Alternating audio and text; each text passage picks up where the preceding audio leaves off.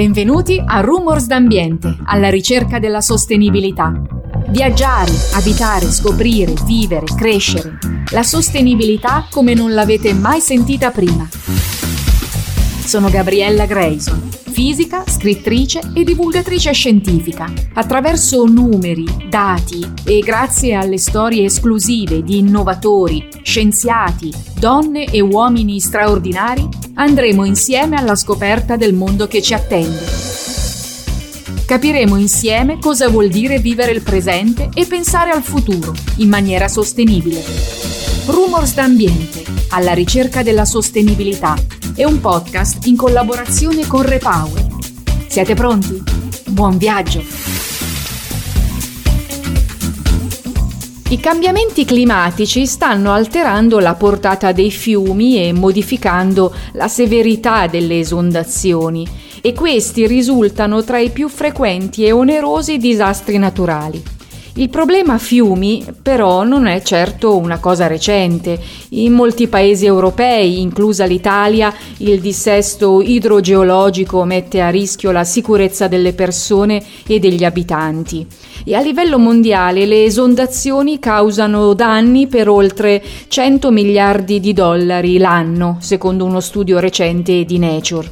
Il cambiamento climatico aumenterà inoltre la pressione sulle popolazioni di pesci di acqua dolce, che si sono ridotte in media dell'83% dal 1970 ad oggi.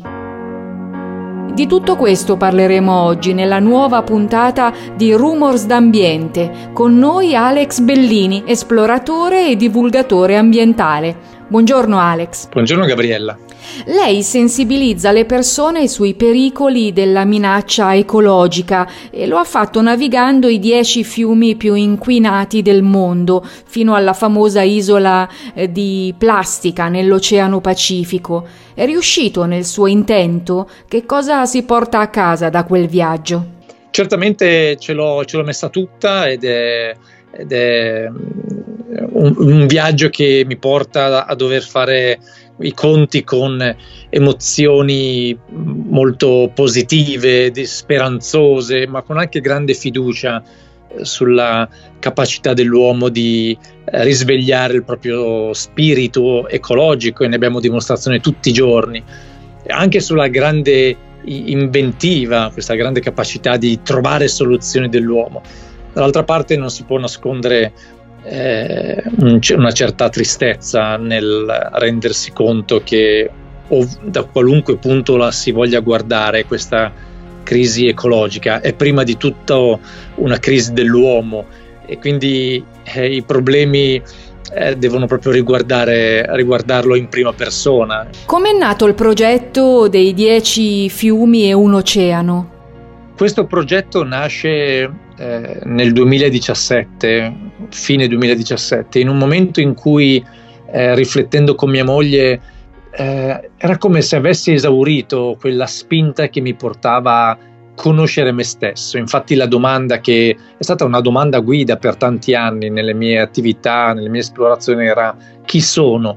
E con questa domanda mi sono fatto affascinare dagli ambienti più, eh, più, più insoliti, da dagli oceani a, ai deserti, alle distese di ghiaccio, raggiungendo così, una, una, una, certa, una certa eh, consapevolezza di me, come se mi fossi reso conto improvvisamente che c'era una domanda più urgente a cui bisognava rispondere. Questa domanda non riguardava più solo chi sono o da dove vengo, ma la domanda riguardava tutti ed era dove stiamo andando.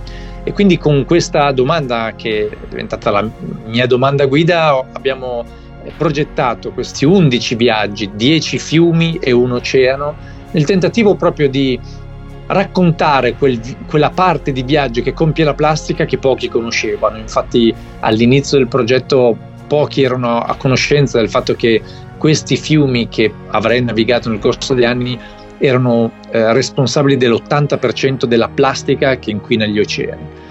Ed era giunto quindi il momento di svelare l'arcano mistero, da dove ha origine la plastica e soprattutto, e qui è la parte importante, mettere in luce l'intricata relazione che c'è tra l'asse ambientale, l'asse sociale e quello economico del, di una parola che ormai è diventata di uso comune che è eh, la sostenibilità.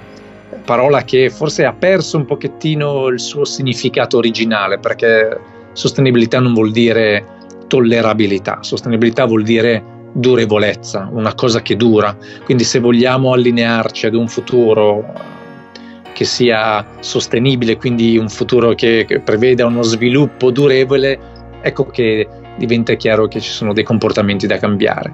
Attraverso questo viaggio spero di contribuire ad accrescere nelle persone questo, questa forma di nuova, nuova, consapevolezza che prevede anche una responsabilità individuale, benché poi la responsabilità è anche eh, di carattere eh, globale. E, e condividere con tutti il messaggio che porto scritto sulla vela eh, delle zattere con cui navigo che è We are all in the same boat. Siamo tutti sulla stessa barca perché di fronte a eh, questioni climatiche non ci sono, eh, non ci sono i confini e la crisi ecologica non rispetta i confini geopolitici e quindi è giusto ritrovarci tutti sulla stessa barca. Quale parte del viaggio l'ha colpita maggiormente finora? La parte del viaggio che mi colpisce di più, che mi ha colpito finora, è il momento in cui io chiedo aiuto a dei perfetti sconosciuti eh, per, eh, per costruire una zattera. Perché eh, le persone che ci stanno seguendo magari si domandano con che razza di eh, attrezzo o di barca io navighi questi fiumi. Bene, i fiumi li navigo a bordo di zattere che mi autocostruisco con i materiali di, di scarto che raccolgo sui fiumi. E quindi raggiungere un posto nuovo, sconosciuto, dove io non parlo neanche la lingua locale e chiedere aiuto. Ecco, chiedendo aiuto si crea, è un po' come se fosse una scintilla generatrice di un miracolo, perché nel momento in cui chiedi aiuto, qualcuno l'aiuto te lo dà. E anche eh, questo, questo, per me ha qualcosa del fenomenale che, che, di volta in volta mi fa riscoprire un senso di fratellanza e di unione che, che supera la, la capacità di di esprimerlo a parole. E che cosa ha visto finora? Qual è lo stato dei fiumi, italiani in particolare, ad oggi? Io ho navigato nell'estate scorsa, nell'estate del 2021, il Po, da, da un paese vicino a Cremona fino al, al delta. E quello che posso raccontare ovviamente il fiume Po non, eh, non si avvicina neanche al livello di inquinamento dei fiumi cinesi o di quelli africani, il che è un bene. Eh, dall'altra parte il Po è eh, in grandi sofferenze, lo sappiamo tutti, l'abbiamo visto in, queste, in, in questa stagione che generalmente raggiunge, dove il Po raggiunge il livello massimo invece è in grande sofferenza per, per una stagione invernale alquanto mh, misera e poco generosa di, di precipitazioni è un fiume che è il terzo fiume più inquinato del bacino del Mediterraneo, quindi dopo il Nilo, dopo il Rodano, il Po è quello che inquina di più il Mediterraneo, ma lo inquina di prodotti microscopici, difficili quasi da, da vedere ad occhio nudo. E questo è un, un, problema perché se non abbiamo i grandi fiumi di plastica che scorrono sul fiume, questo non vuol dire che il fiume sia, sia sano. E, e l'ho visto, l'ho, l'ho visto, ecco, posso, posso dire una cosa, che ero molto prevenuto sul Po, perché dopo tutto per un esploratore che, che ha le, la passione per, per, no, per, per i luoghi esotici, dicevo, che gusto ci sarà nell'esplorare il Po? Invece mi ha sorpreso tantissimo perché in alcuni luoghi sembrava era così bello che non, non, non credevo ai miei occhi. Ecco, eh, quindi una nota, una nota di, di, colore proprio molto romantico. Il Po è meraviglioso. In alcuni luoghi sembra di essere in Argentina, sembra di essere in luoghi molto lontani da, dall'Italia. Questo mi, ha, mi, ha, mi, mi, è stato molto, insomma, molto, molto stimolante. È molto rincuorante questa immagine che ha dato. E mm, invece, per quel che riguarda i fiumi del mondo, quali sono i più minacciati dal punto di vista ambientale? I più minacciati, manco a dirlo, sono i fiumi che scorrono in pianure molto popolose. Parlo della pianura indiana, parlo della, delle varie pianure eh, della Cina. Ora eh, c'è una grossa e una netta relazione o correlazione, come direbbero i ricercatori, tra urbanizzazione e, eh, e, inquinamento. Otto fiumi su dieci fiumi sono asiatici e solo cinque di questi sono cinesi. Eh, per parlare del Gange, che è stato il primo fiume che ho eh, navigato in India, lungo il, il, corso del Gange ci vivono 500 milioni di persone e queste 500 milioni di persone eh, con molta probabilità eh, ogni giorno, magari una piccola porzione, ma comunque sempre tanta, hanno delle relazioni dirette con col Gange. Anche dal punto di vista spirituale o intrattengono con col Gange un, una relazione molto, molto frequente e quindi il numero di persone eh, insomma, contribuisce, contribuisce enormemente allo stato di degrado, soprattutto laddove i paesi non sono equipaggiati con eh, tecnologia da una parte, ma anche infrastrutture per impedire che i rifiuti generati naturalmente dall'essere umano finiscano nei corsi d'acqua. Quali sono le principali emergenze ambientali legate ai fiumi? Lei ci ha parlato del periodo di siccità che ha vissuto il Po di recente. Cos'altro vivono? Recentemente navigando sul, sull'Indo, nella parte pakistana, proprio mi sono reso conto di questo, di quanto il futuro del Pakistan sia estremamente connesso al futuro dell'Indo. E nei prossimi vent'anni è previsto che l'Indo perderà il 40% della portata di acqua.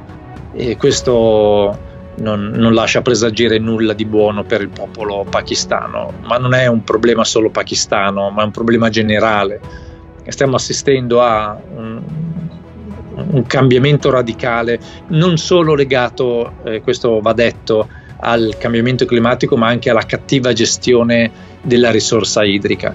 Risorsa idrica che in Pakistan è estremamente eh, fa, fa, acqua da tutti i pori, fa acqua veramente da tutti, da tutti i buchi.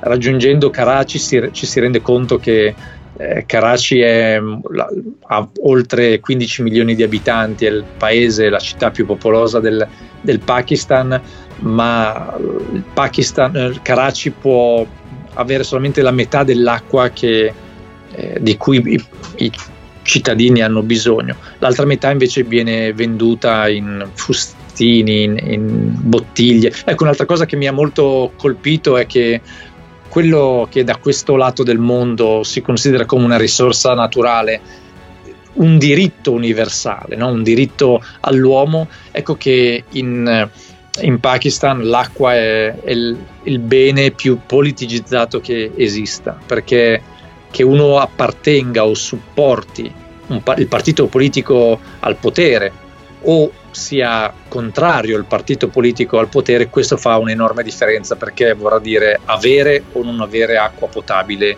che scorre nei rubinetti. Quindi ci si rende conto immediatamente come la plastica è un problema ma non è la priorità, la priorità è riuscire a, a, ad, ad accedere alla risorsa idrica. Lei può ehm, dirci perché i fiumi sono importanti per noi? I fiumi sono importanti per noi perché sono eh, i luoghi in cui si concentrano, quindi lungo i corsi d'acqua si concentra molti del, della produzione e della ricchezza economica di un paese. Quindi è proprio lungo questi corsi d'acqua. Quindi la prima ragione è perché consentono alle attività industriali, eh, all'attività umana di eh, produrre ricchezza. La seconda sono i luoghi in cui si concentrano eh, tante specie viventi, eh, dai, eh, dagli alberi ai pesci, agli altri animali che si nutrono eh, no, grazie, grazie, alle risorse eh, del, del, fiume. Poi sono eh, i luoghi in cui l'uomo, i luoghi acquatici in cui l'uomo è stato da sempre attratto, anche perché i primi insediamenti umani erano o mh, sulle coste dei grandi mari oppure proprio lungo le coste dei fiumi.